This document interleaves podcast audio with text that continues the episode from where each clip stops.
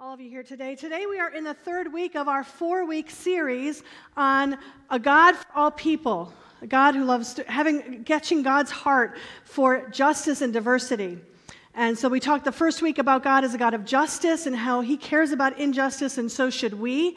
And then we talked the next week, last week, about diversity, about how God loves diversity. He's created us all so different and unique, and he loves the diversity of his people, wants us to love it too. And I will tell you that I know that these have not been the easiest sermons. That they have, there's been a little bit of heaviness about them. They're a little bit serious. Um, and so I, I, understand that. I want to thank you for kind of hanging with. Uh, we're, we're, we're hopefully learning something. We're letting our hearts be touched and softened just a little bit. And um, I'm going to warn you that we're going to go one deeper today, okay? Because we're talking about lament. But I promise you, next week we'll come back up and get a little more cheerful, okay?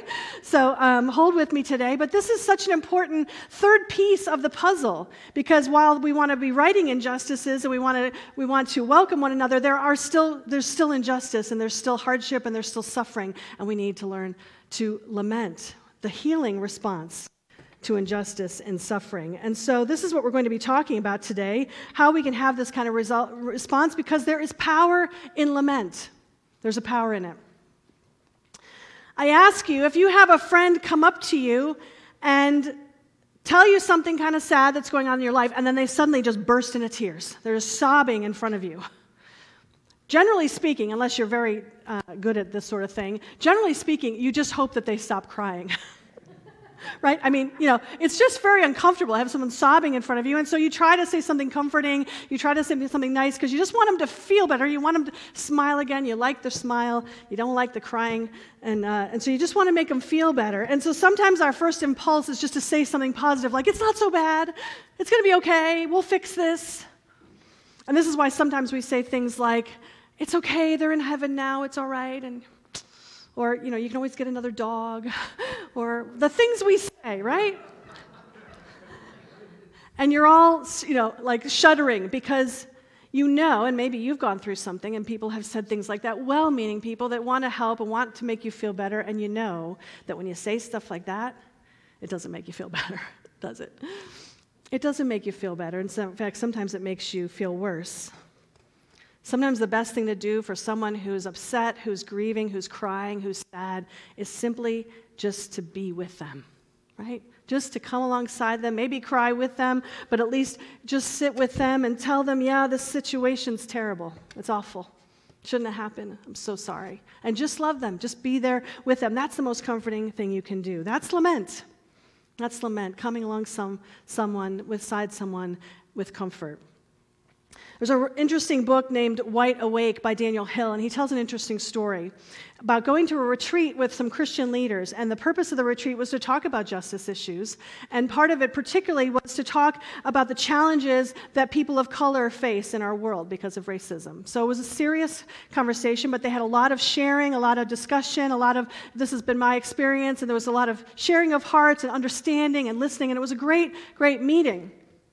And toward the end of the meeting, one of the white pastors said, I'm heartbroken by what I'm hearing. What can I do? Tell me what I can do. See, he wanted to do something to fix it. As a you know either himself personally or his church he wanted to be able to fix the thing. Um, this is very Ita- very american of us right? We like to fix things. We believe if anybody's sick there should be a pill for it right? Or if something's wrong we should create something to fix it. We always want to fix things. It's a really good quality. But he was very surprised by the answer that came back to him from the non-white pastors there. What they said is what we really want you to do is lament. We just want you to lament and he was like, you know, how, what kind of response is that? How does that do anything? What, what's the good of that? It seems like it's not really a sufficient response to, to this. We're supposed to do something, right? We're people of action. James says, be doers of the word, right? Not just listeners, but doers of the word. Um, we're supposed to do more than that, aren't we? But in the time of suffering, before the fixing, before the doing, they asked for lament. What is lament? Lament is crying with someone, sitting with someone in their sadness and grief, walking alongside them, and in this way helping them to carry the burden of their sorrow to the feet of Jesus.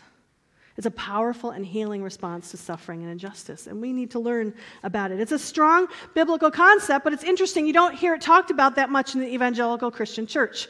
Why? Because we're victory people, right? We like to say, Praise the Lord. We like to know that the answers to the prayer came, that the person was healed. We that's what we like to talk about. Um, that's what people post on, on, you know, on Facebook with a hashtag blessed, right? That, you know, everything's going well. We don't really like to talk about the sad stuff. And in fact, um, it sometimes even seems faithless to acknowledge that there's some things that are just bad. They're not right. Um, they may never even get fixed, some of these bad things. And we, it feels like faithless, right, for us to say such things. But you know what? It's true. it's true that there's some things in life that just won't get fixed on this side of heaven. Everything's going to get fixed in heaven, praise God. And so, while we know that God can solve anything, sometimes He chooses not to, and sometimes there's still injustice, suffering is real, and it does no good to wish it away, to praise the Lord it away. This is why lament is so important. I think we miss out on the whole range of human connection and healing if we don't learn to lament. I think we got to learn to lament a little bit, all right? So this is what we're going to do today. Again, again, it's kind of a different kind of topic, but um, I think you're going to find it interesting. This is this is how you know when we sit with a grieving person, we we do hope that they will come to a place eventually of joy and of hope and of of happiness in their life. But but there's a journey part to this, right? We have to sit with someone through their sorrowing, through their suffering.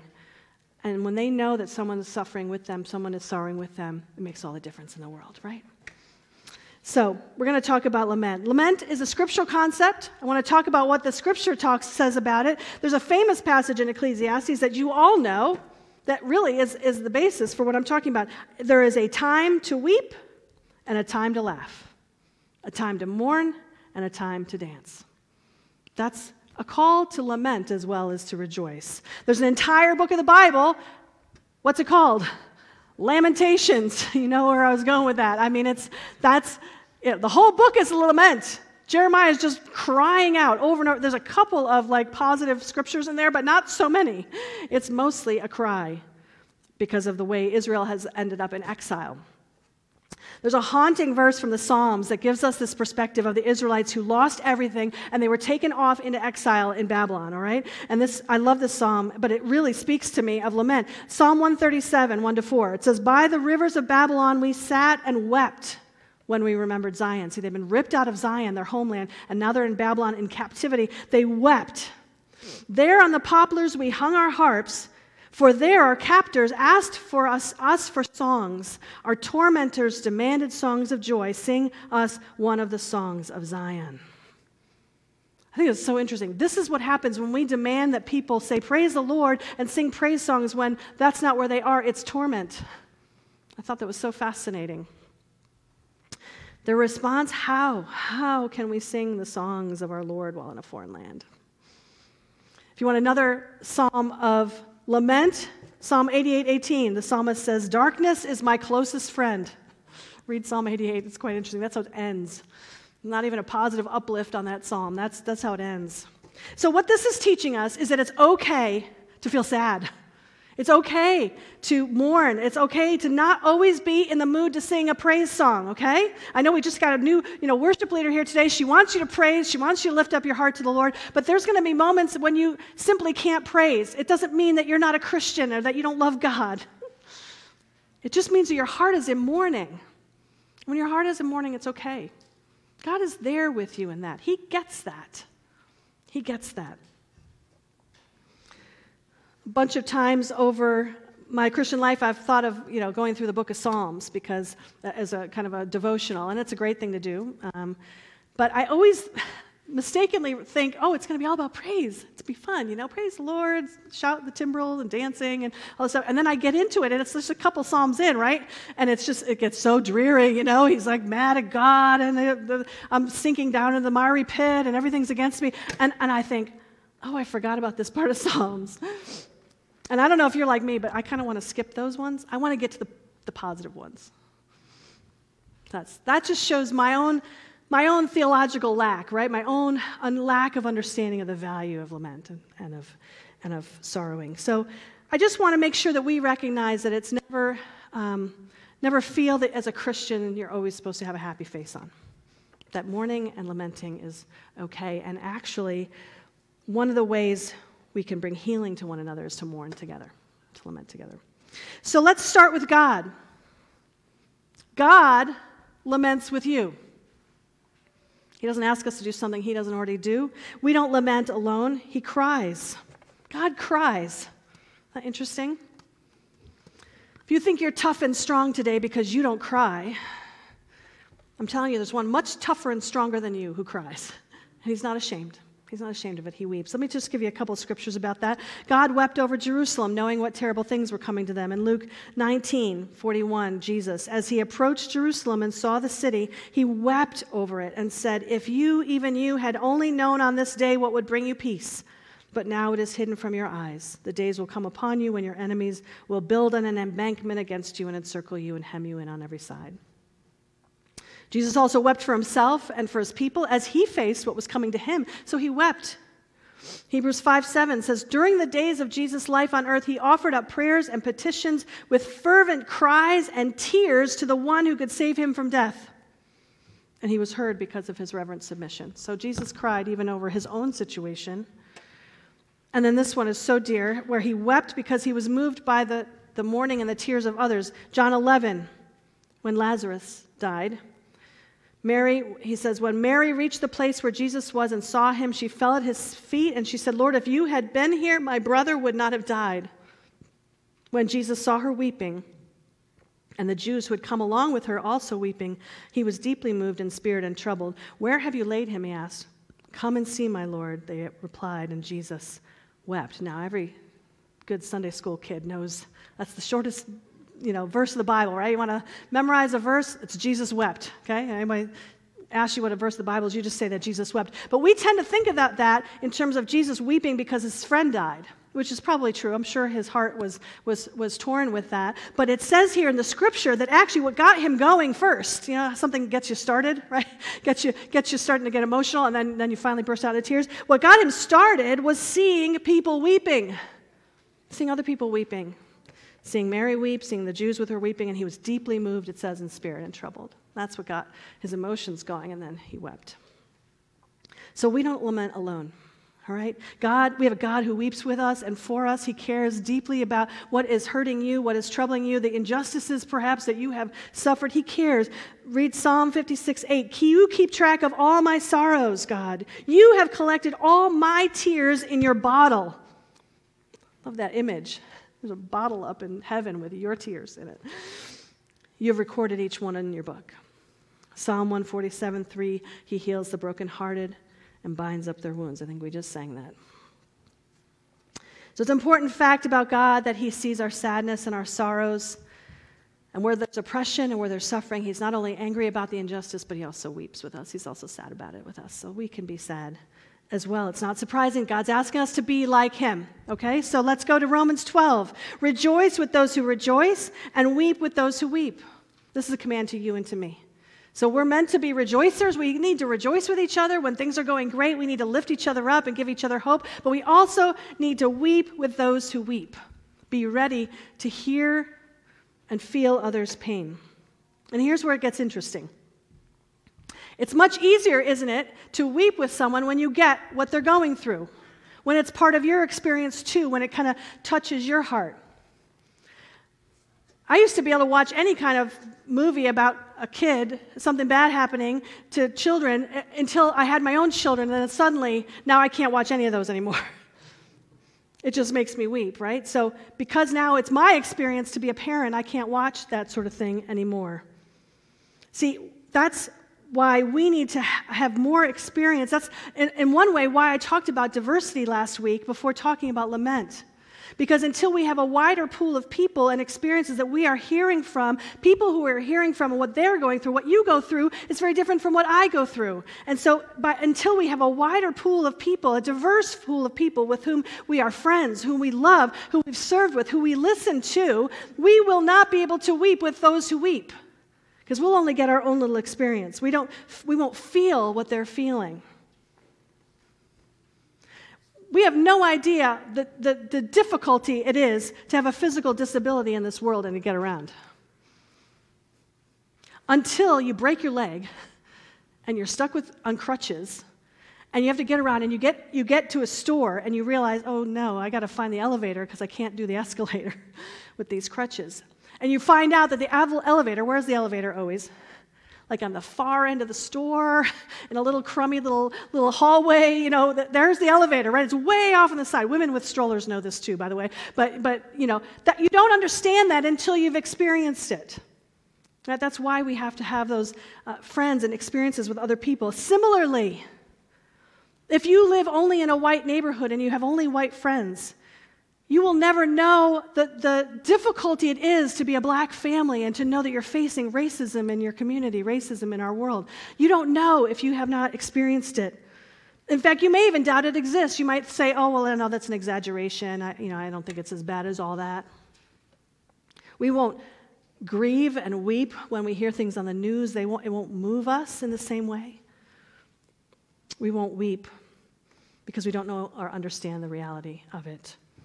In that book, White Awake, Daniel Hill puts it this way, and this really, this really convicted me. He said, Suffering from racism as a black person is made even worse when white people seem completely unaware. He says, It's like we're at a funeral, but where are the white members of the family?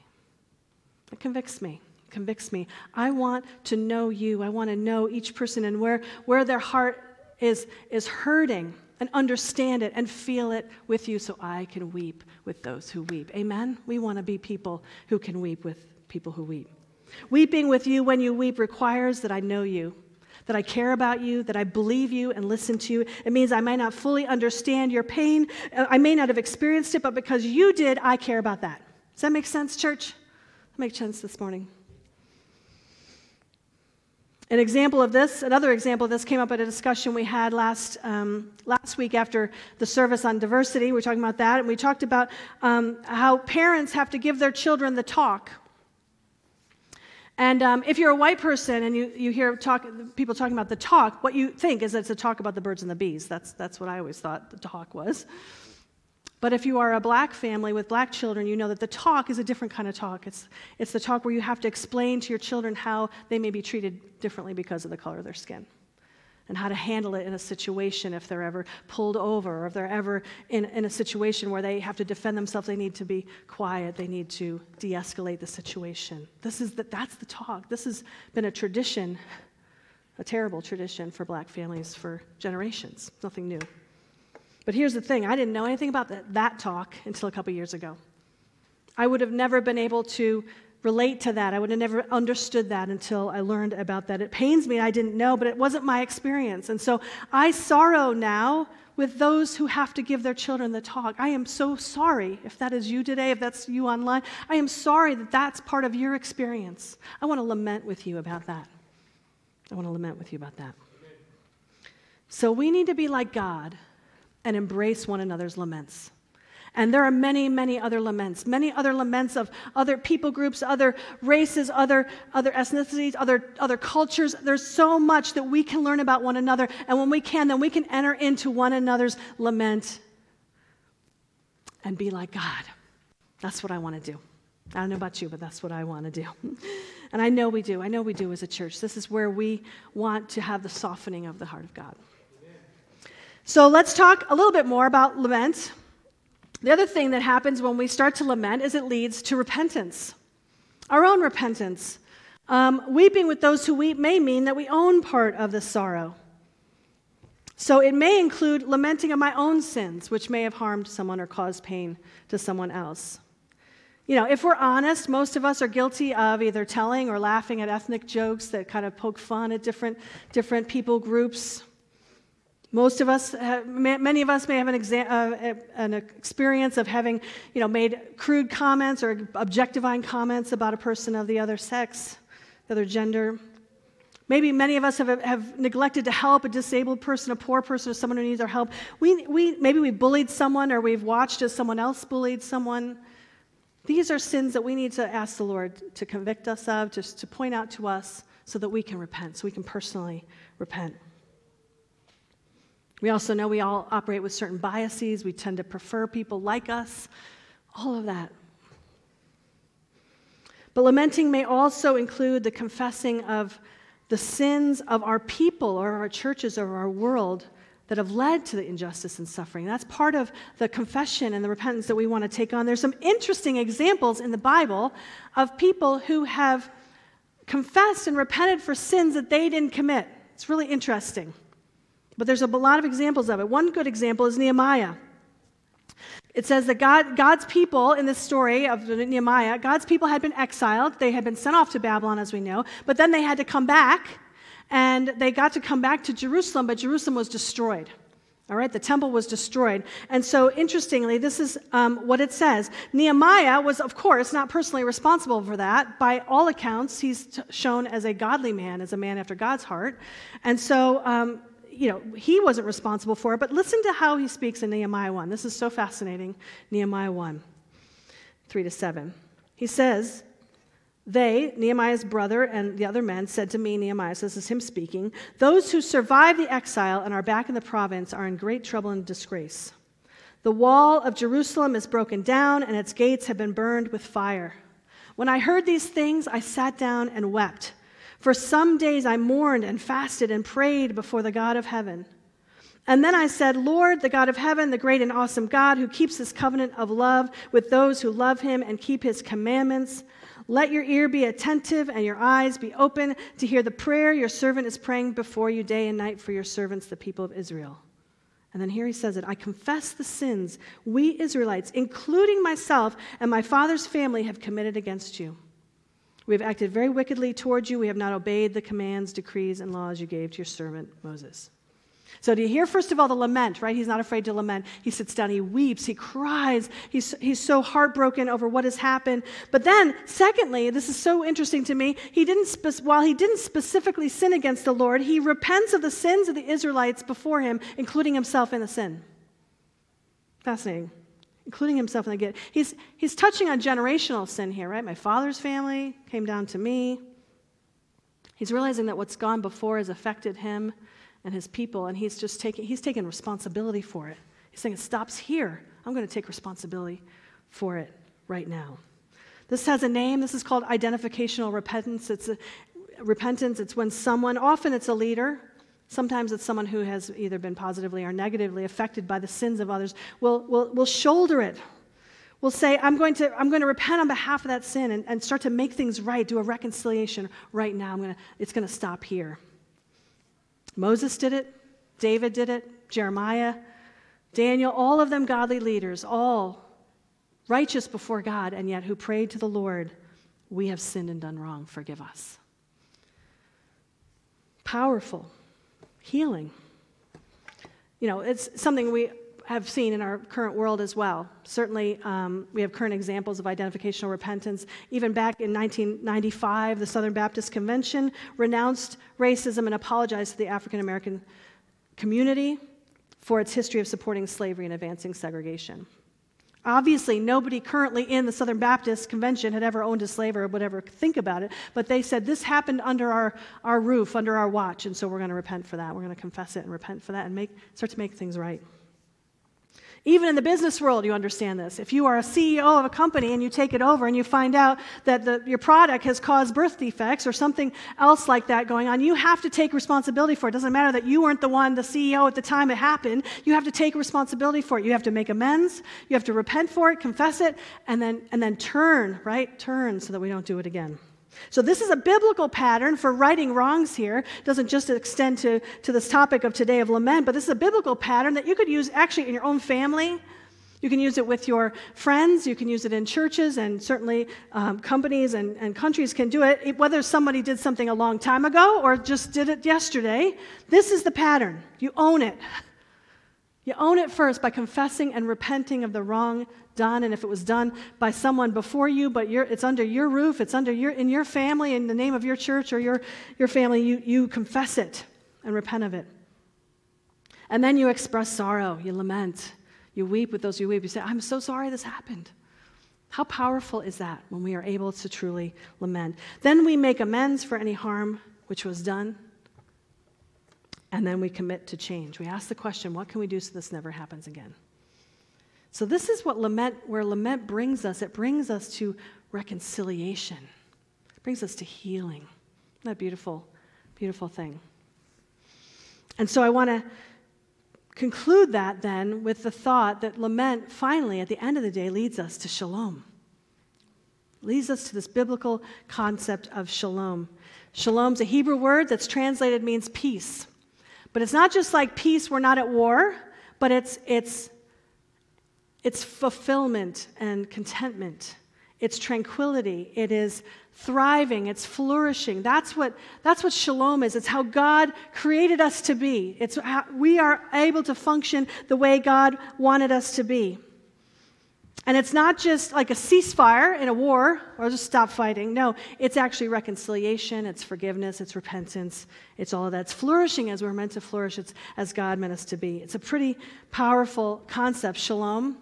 Um, most of you have heard the powerful priestly blessing in Numbers. It says this, number six The Lord bless you and keep you. The Lord make his face shine upon you and be gracious to you. The Lord turn his face toward you and give you peace.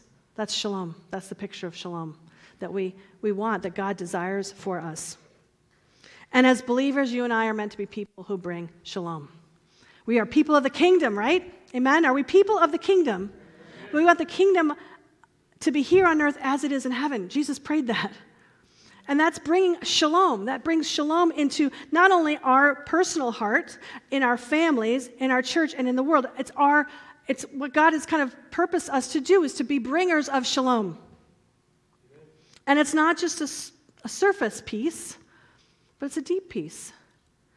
And I would say to you this morning, you don't get that deep shalom until you've lamented with each other, until we've, we've hurt with one another, and we even, even understood and listened to where people are coming from. We need to have mourned for the things that prevent shalom in our communities, even if we weren't the ones directly responsible for it. We just we enter into others' pain. That is that's shalom, that's bringing peace. Until we've repented and forgiven, I don't think that we can have shalom. And so we know today, of course, there are lots and lots of areas in our world.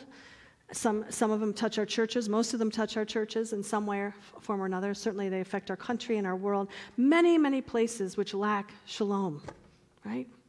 There's still racism.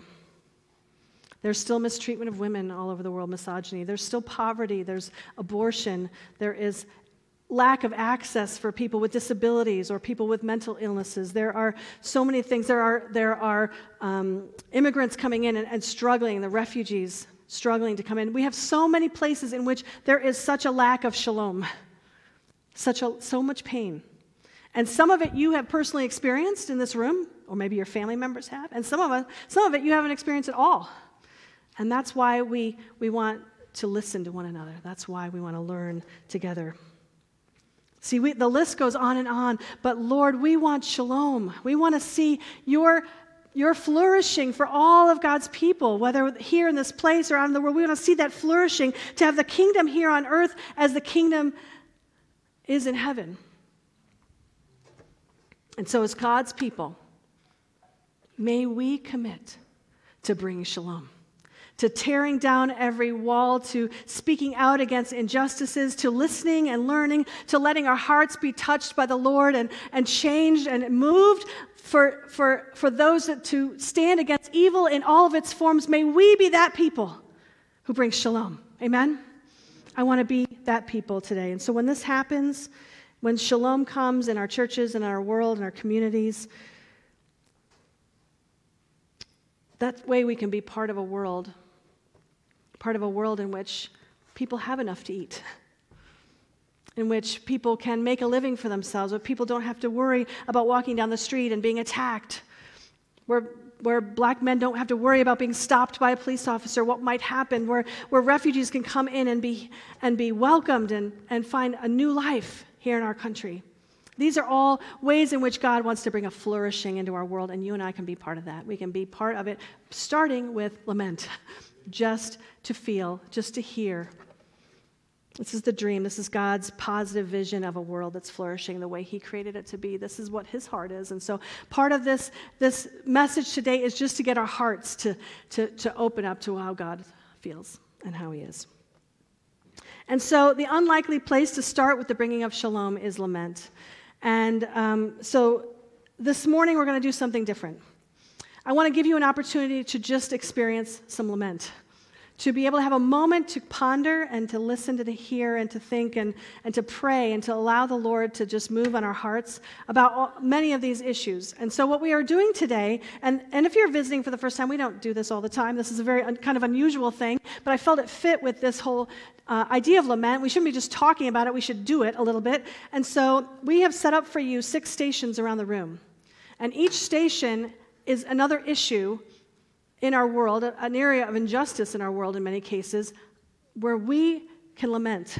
We can simply walk alongside those who are struggling in that area and we can lament. And so at every station there's a word cloud that kind of represents, you know, what that is about. Not every word in the word cloud is a negative thing, but it's associated with that particular injustice or or trial or challenge in our world. There's also prayers of repentance on the stage or, or I'm sorry, prayers of lament on the on the on the uh, table that is a lament. This is what we lament, God. This is what we, we come alongside those who are struggling here and we lament these things. And then on the other side is a prayer of blessing and shalom.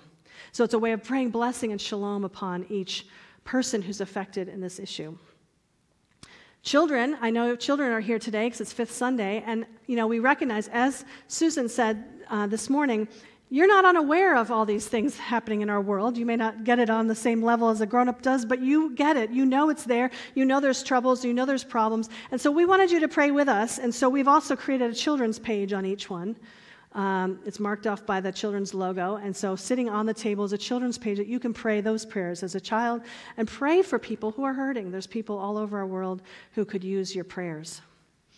I also want to just say before I release you to this, we're going to take about 10 minutes of the service. I'm going to actually ask Dottie to come up and, and get ready on the guitar. She's just going to play a little background music. We're just going to take 10 minutes, and then we're going to come back. I'm going to finish up just a couple minutes. We'll sing a song. So um, I want to just allow you a moment to just have this time with the stations. Um, you may find that some of them are too hard for you to, to, to think about. Uh, maybe it's something that you have personally experienced, something that you've had a lot of pain in your own life surrounding. And so I just invite you to just skip that station. this is not meant to be tortured. This is meant to be um, an experience for us to simply enter in and to, li- and to listen and to hear and to, and, to, and to lament with others. So there's plenty of stations. You will not get through them all in 10 minutes. I don't mean for you to rush and check them all off your, your list. Just pick a couple that speak to you. Um, they're going to stay up. We're going to keep them up after service. We're going to keep them up all week and into next Sunday, so that if you would like to spend a little time, you can even come in during the week. Um, but I want to give you a moment to lament, to take this month. If for whatever reason you don't feel comfortable getting up and moving around, there is a handout on the two low tables here, which has the same prayers on it. And online, you should have a downloadable PDF as well um, of the prayers. And so I just want to let's let's just take a moment and prepare our hearts. Lord, prepare our hearts to lament. Help us to hear and feel your heart for those who are struggling. Lord, we want to have our hearts softened. And we want to lament with our brothers and sisters throughout the world and even in this place. In Jesus' name, amen. So you're, you're dismissed to just go around and then come back. I'll call you back to your seats in about 10 minutes.